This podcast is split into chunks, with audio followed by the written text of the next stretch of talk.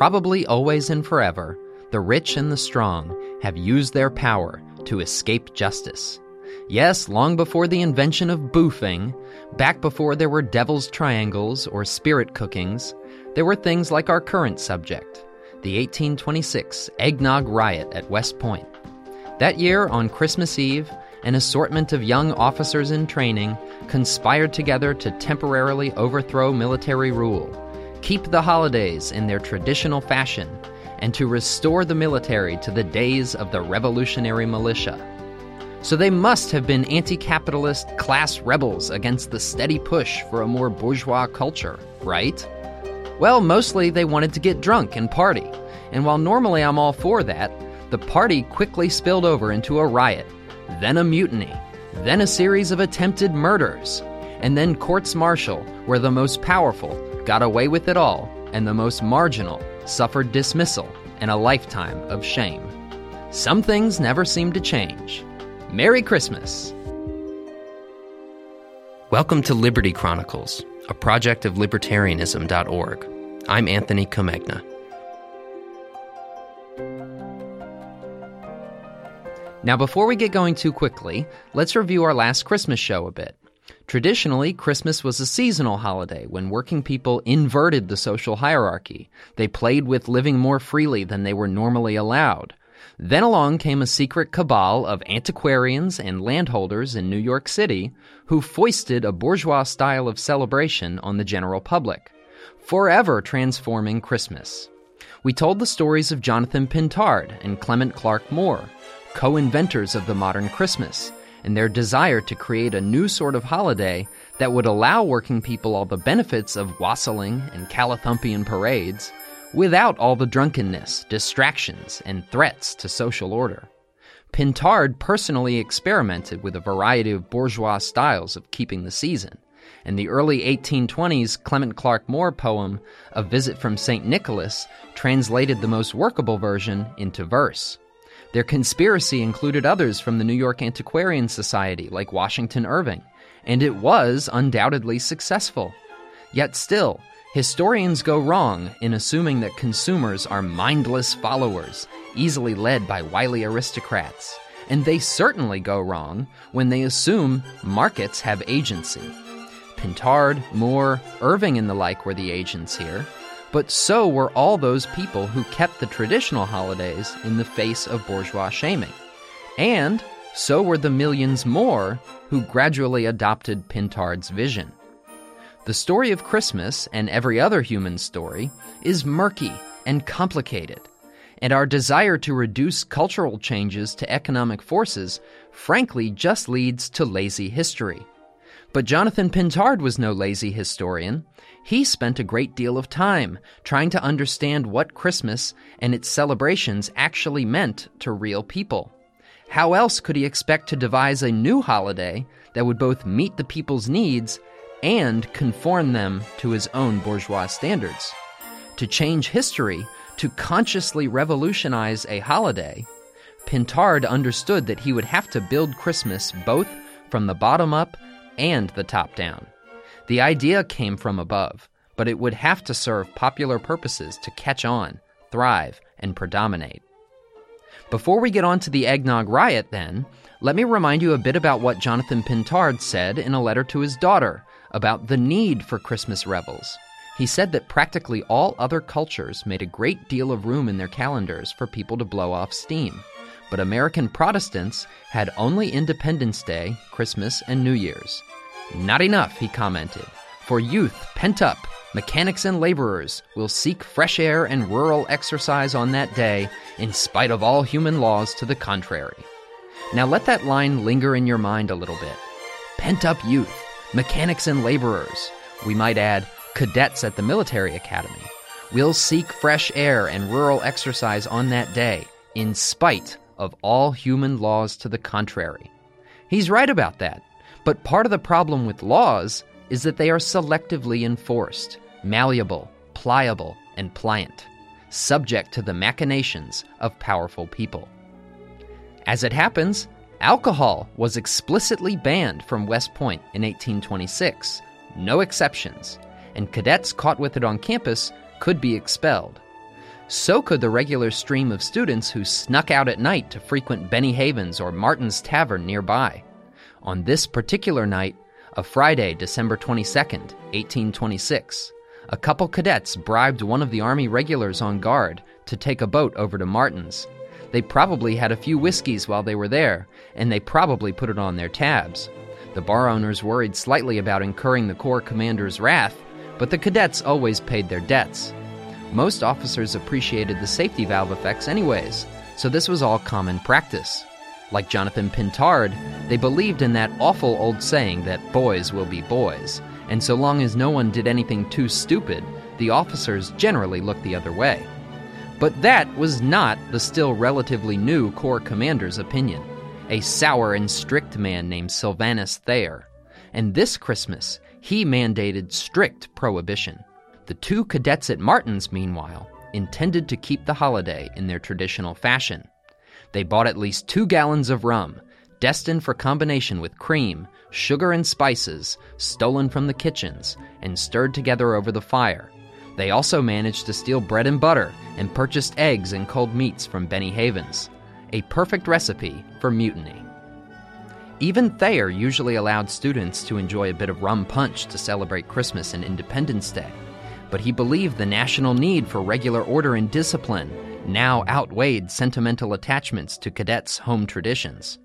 Thayer was one of those who witnessed America's long string of military follies in the War of 1812, and he came out of it believing the old militia system needed serious updating. Long gone were the days when the ragtag crews of hillmen and sharpshooting farmers could tear up British supply lines and take a decade to win a war. This was the post Napoleonic era now, and the country's military seriously needed to catch up. People like Jackson might enjoy the limelight, but ultimately, Thayer believed the national security depended upon well trained, highly educated, highly disciplined, and elite officers like himself. Jackson's militiamen might win headlines, but when the next war came, the officers would deliver victory for the whole nation. So Thayer meant business, and while many of his officer professors disagreed with the prohibition, they were unflinchingly loyal. West Point was no home for the disenfranchised, looking for a shot at glory and service to their country. It was a repository for America's elite young men training to become privileged leaders in one of the country's more powerful and important institutions.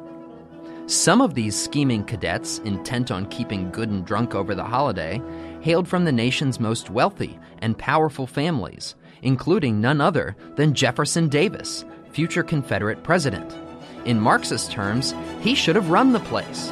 In reality, Thayer was in command, and his ruling party consisted of officer professors and privileged cadets, like yet another name you'll recognize Robert E. Lee.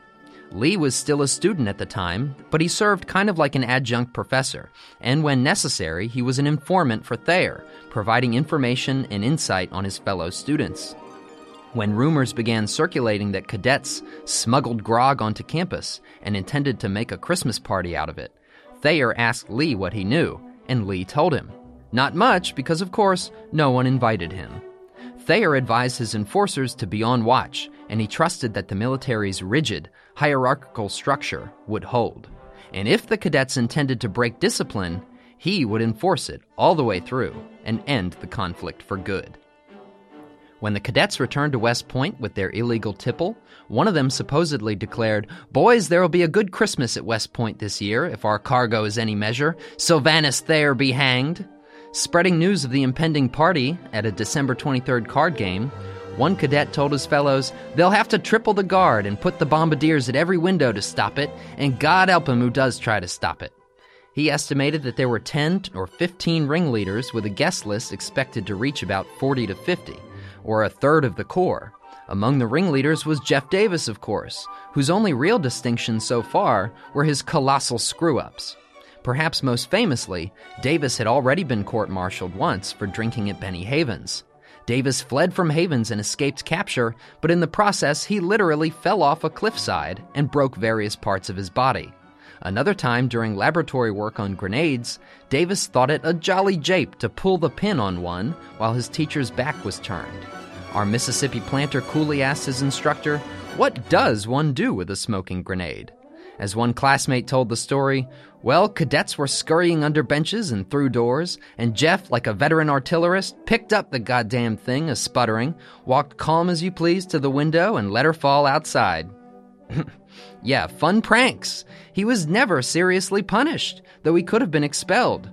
Thayer needed officers, after all, and much as he wanted to reform the Corps' discipline, he could not do it by expelling everyone whose behavior warranted it. He had to pick his battles well, and fighting the Mississippian would lead nowhere good. When the time came on Christmas Eve, the conspirators gathered together all their ingredients for the party and got down to business. They split the rum, cream, sugar, and eggs between two rooms, two different parties, both of which would be illegal even without the rum. Cadets could not gather in one another's rooms after hours precisely because they could only be up to no good. Gradually, as the first drams of Nog passed around and disappeared, the parties grew louder and attracted more attention. They pulled in cadets from their expected guest lists and others nearby. Most importantly, they caught the notice of Captain Hitchcock. Hitchcock was an interesting figure, by the way, and someone we very well might return to later in the show. Among other things, he believed in alchemy and even published books on the subject later in his life. He spent his free time voraciously reading about the occult, and no doubt he was deep in his very weird thoughts when disturbed from the sounds coming from room number 28. The odd captain did his duty. He went to investigate, and the moment he opened the suspicious door, he inaugurated the eggnog riot. Hitchcock surveyed the scene before him. Obviously drunken cadets, who had obviously hidden whatever they were drinking, and were very obviously trying to hide their inebriation. One cadet lingered in the corner, covering his face with his hat.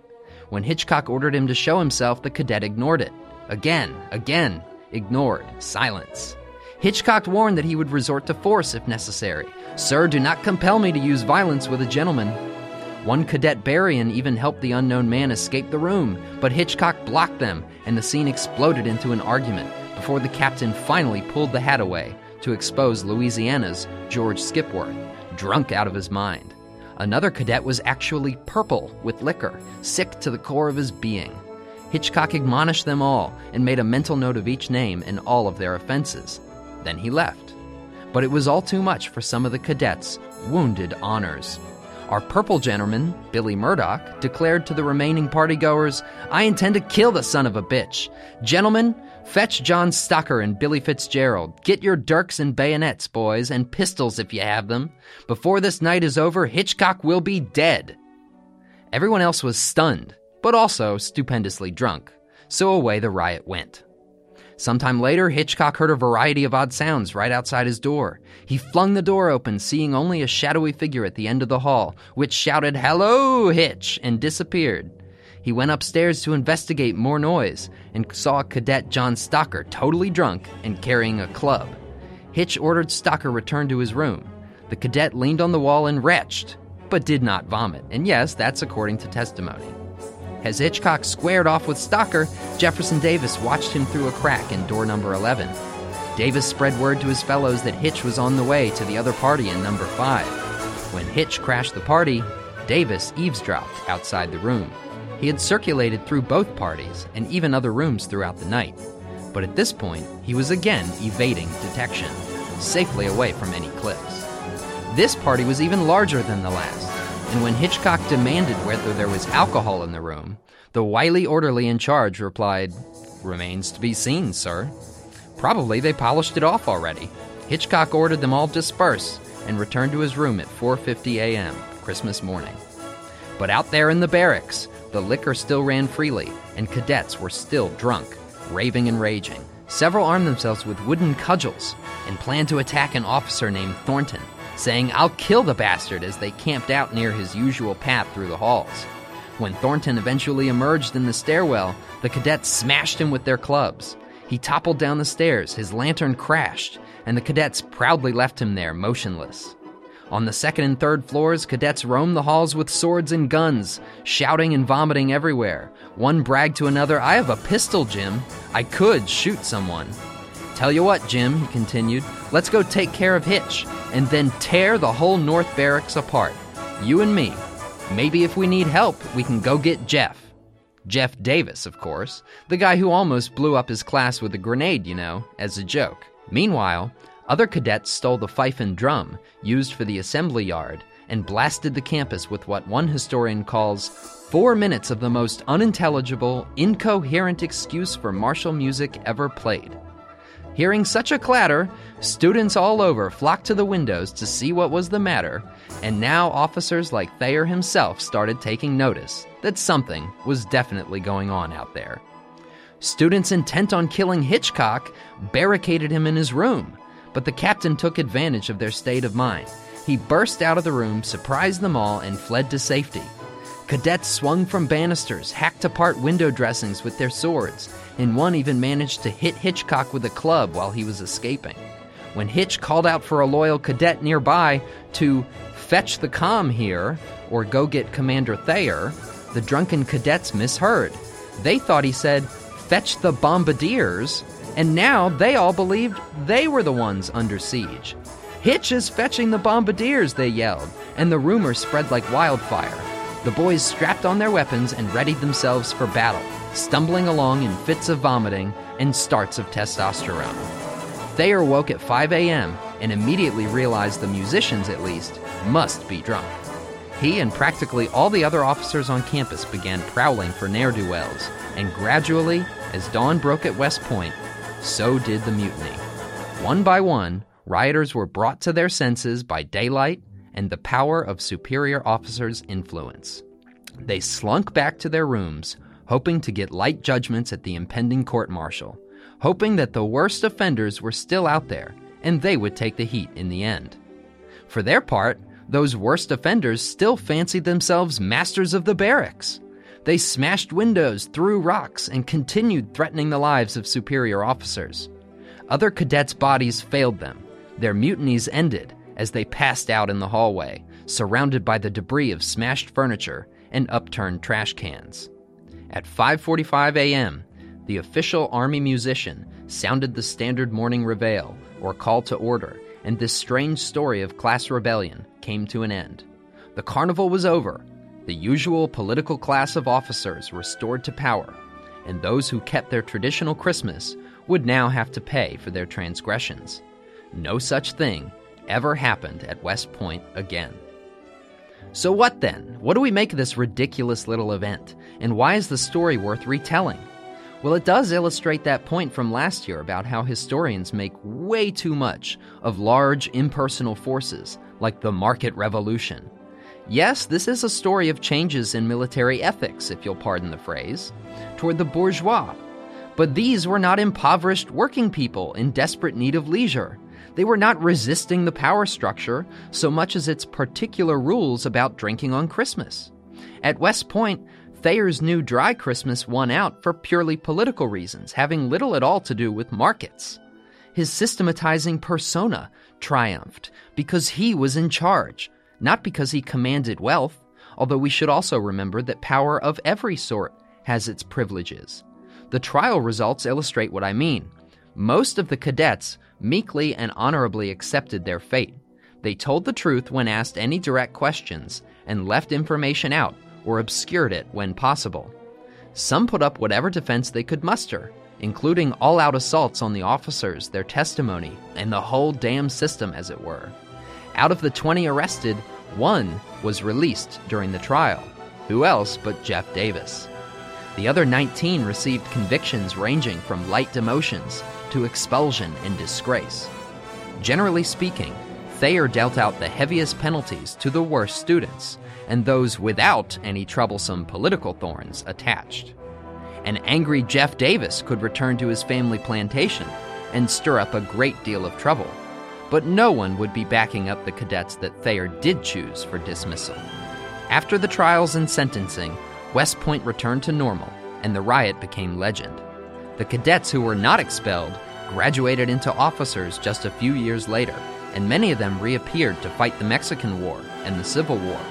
Once they were no longer students, they became members of the power structure themselves, and their brief stints as class rebels melted away into the past.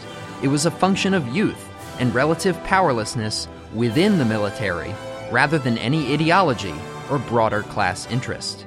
In his capacity as commander in chief, President Adams reviewed the courts martial's decisions and approved. In his letter, he remarked that the party itself, even the liquor, would not necessarily have warranted expulsion, neither thing being a heinous offense. But though it is not the character of the act itself, it is the spirit in which it is perpetrated, the pernicious tendency, the contumacious temper, the reckless rushing into vicious indulgence, which call for unyielding animadversion. That spirit was the thing that had to go in John Pintard's bustling New York City and at Sylvanus Thayer's West Point. The spirit of individual commitment to liberty had to give way for the spirit of authority to triumph. In Adams' words, the old world, its old styles, old habits, and old classes must yield to the necessity of a rigorous example.